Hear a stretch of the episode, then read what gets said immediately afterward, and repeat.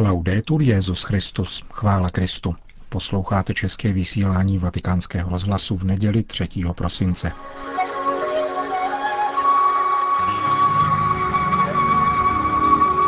V sobotu kolem 23. hodiny se svatý otec vrátil z pastorační návštěvy Myanmaru a Bangladéše. Jako obvykle cestou zpět papež na palubě letadla zodpověděl otázky novinářů, kteří jej na této apoštolské cestě doprovázeli. Některé z nich vám přiblížíme. Podle redaktora španělského veřejnoprávního rozhlasu byla uprchlická krize Rohingů jádrem této cesty. V pátek jste se s nimi v Bangladeši setkal. V Myanmaru jste nesměl vyslovit jejich jméno, v Bangladeši jste je však jmenoval. Líbilo by se vám použít toto slovo také v Myanmaru? Tázal se španělský novinář.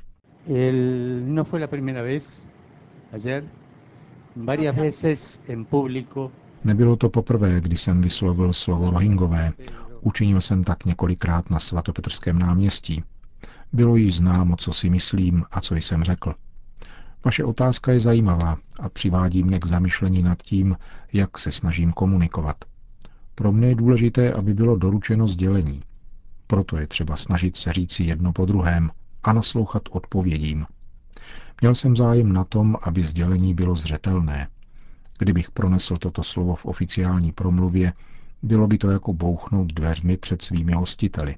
Popsal jsem však situaci, mluvil o právech menšin, abych potom v soukromých rozhovorech mohl říci více. Tyto rozhovory mne uspokojily. Je pravda, že jsem nemohl bouchnout dveřmi veřejně, ale měl jsem zadosti učinění z dialogu. Nechal jsem mluvit druhého a řekl jsem svůj názor. A potom v pátek jsem měl to setkání a promluvu s Rohingy. Důležitá je starost o to, aby sdělení bylo jasné. Některá sdělení v médiích jsou občas řečena agresivně a znemožňují dialog, zavírají dveře. A sdělení pak nedojde na místo svého určení. O svém setkání s Rohingy pak svatý otec řekl.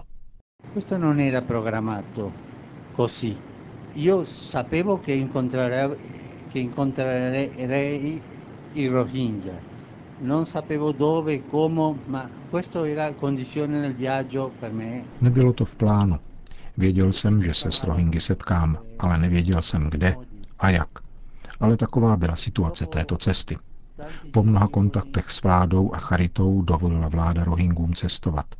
Vláda je chrání a hostí. To, co pro ně dělá Bangladéš, je velké. Je to příklad pohostinnosti. Tato tak malá a chudá země jich přijala 700 000. Nakonec přišli.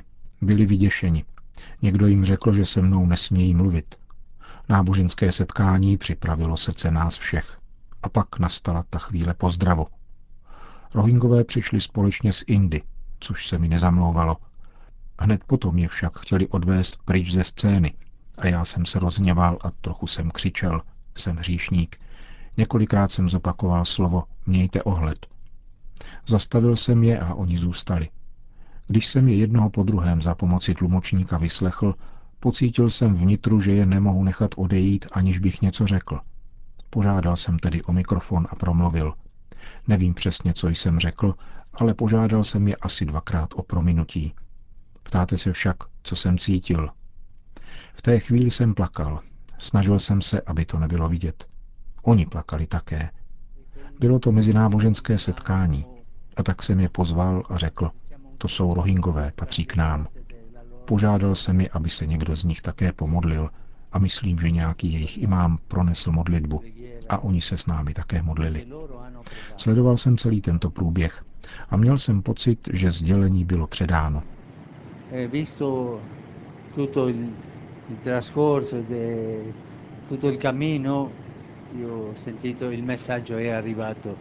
Reportéra z americké CNN zajímalo setkání s myanmarským generálem Hlaingem. Proč vás chtěl vidět dříve, než bylo plánováno? Nebyl to pokus o manipulaci? Tázal se.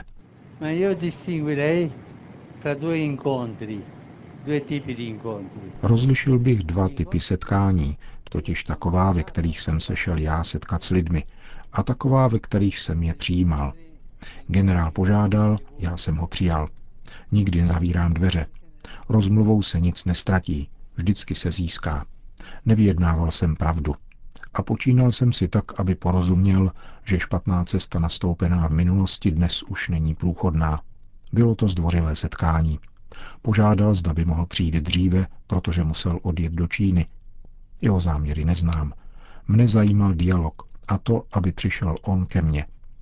Dialog je důležitější než podezření, podle něhož by platilo, že tady poroučím já a přicházím tedy první. Užíval jsem v rozmluvě s ním takových slov, abych se dostal k tomu, co mi leželo na srdci. A když jsem viděl, že to bylo přijato, odvážil jsem se říci vše, co jsem říci chtěl. Redaktora amerického katolického portálu National Catholic Reporter zajímalo, proč došlo ke změně ve vztahu k nukleárním zbraním. Jan Pavel II. Řekl v roce 1982, že nukleární zbraně jsou morálně přijatelné. Vy jste nedávno řekl, že je odsouzení hodné už jejich vlastnění. Proč došlo k této změně? Tázal se.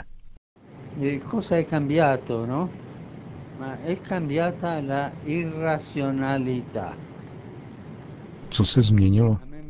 Iracionalita. Přichází mi na mysl encyklika Laudato Si o ochraně stvoření. Od doby Jana Pavla II. Uplynulo mnoho let. S jádrem se během těchto 34 let zašlo mnohem dál. Dnes jsme se ocitli na hranici. Je možné o tom diskutovat, ale moje mínění je pevné. Jsem přesvědčen o tom, že jsme na hranici dovolenosti vlastnit a použít jaderné zbraně. Nukleární arzenál je totiž dnes tak sofistikovaný, že hrozí destrukce lidstva, nebo přinejmenším jeho velké části. Toto se změnilo. Nárůst zbrojení, sofistikované zbraně, schopné zničit lidi, aniž by byly narušeny budovy. Jsme v mezní situaci a já si kladu tuto otázku. Není to papežské učení, ale je to otázka, kterou si papež klade. Je dnes dovoleno vlastnit tyto nukleární arzenály tak, jak dnes existují? A nebo je zapotřebí se kvůli ochraně stvoření a lidstva vrátit nazpět? Pomysleme na Hirošimu a Nagasaki před 70 lety. A pomysleme na to, co se stane, když se atomová energie vymkne spod kontroly. Pomyslete na nehodu na Ukrajině. Proto tedy říkám, že jsme se ocitli na hranici dovolenosti.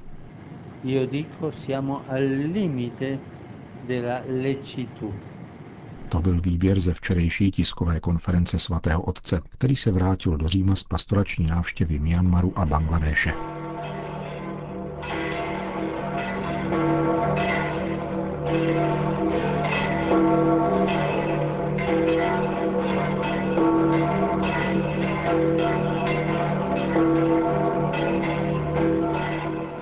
Na svatopetrském náměstí se dnes předpolednem sešlo na 15 000 lidí, aby si vyslechlo pravidelnou nedělní promluvu Petrova nástupce před mariánskou modlitbou Anděl Páně. Drazí bratři a sestry, dobrý den.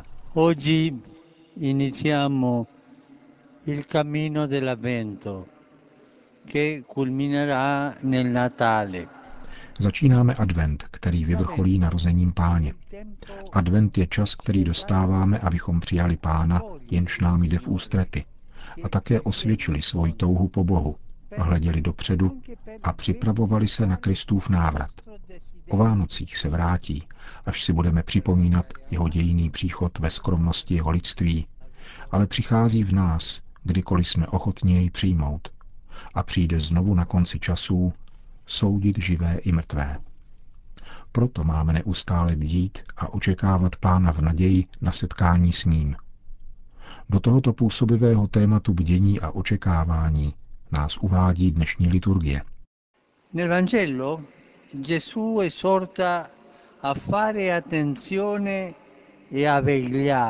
V evangeliu vybízí Ježíš k pozornosti a bdělosti, abychom byli připraveni jej přijmout, až se vrátí. Říká nám, dejte si pozor, bděte, protože nevíte, kdy ten čas přijde, aby vás, až z nenadání přijde, nezastihl, jak spíte. Člověk, který si dává pozor, nenechává se v lomozu tohoto světa strhnout roztěkaností či povrchností, nýbrž žije plně a uvědoměle ve starostech věnovaných především těm druhým. V tomto postoji si povšimneme slz a nouze bližního a budeme moci postřehnout i jeho lidské a duchovní schopnosti a kvality.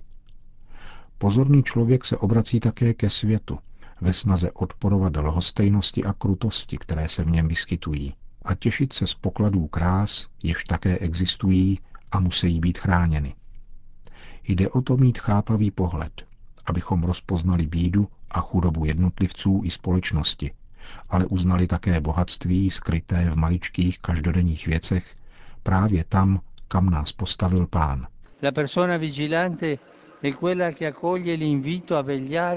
Bdělý člověk je ten, který pobídku k bdělosti přijímá. To znamená, že se nenechá přemoci spánkem malomyslnosti, beznaděje a zklamání a zároveň odmítá podněty četných marností, které bují ve světě a kterým je někdy obětován osobní a rodinný čas i poklid. To je bolestný prožitek Izraele, vyprávěný prorokem Izajášem. Tehdy se zdálo, že Bůh svůj lid nechal zbloudit z jeho cest. Byl to však následek nevěrnosti Pánovu povolání. Pán nám ukazuje dobrou cestu, cestu víry a cestu lásky. Ale my hledáme svoje štěstí jinde.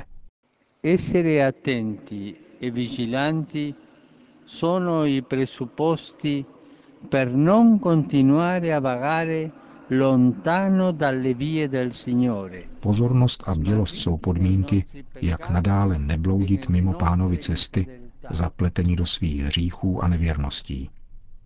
Být pozornými a bdělými, to jsou podmínky, jak umožnit Bohu, aby zasáhl do našeho života a vrátil mu smysl a hodnotu plností svojí dobroty a něhy. Nejsvětější Maria, která je vzorem bdění a očekávání Boha, ať nás vede vstříc svému synu Ježíši a oživí naši lásku k němu. Po hlavní promluvě komentoval papež svoji včera skončenou návštěvu jeho východní Asie. Tuto noc jsem se vrátil z apoštolské cesty do Myanmaru a Bangladéše. Děkuji všem, kteří mne provázeli v modlitbě a vybízím, aby se spojili se mnou v díku vzdání Pánu, který mi umožnil toto setkání s tamnějším obyvatelstvem, zejména s katolickými komunitami, které mne povzbudili svým svědectvím. Vtisklo se mi do paměti mnoho životem zkoušených, ale šlechetných a usměvavých tváří. Nesu si je ve svém srdci a své modlitbě. Mnohokrát děkuji lidu Myanmaru a Bangladéše.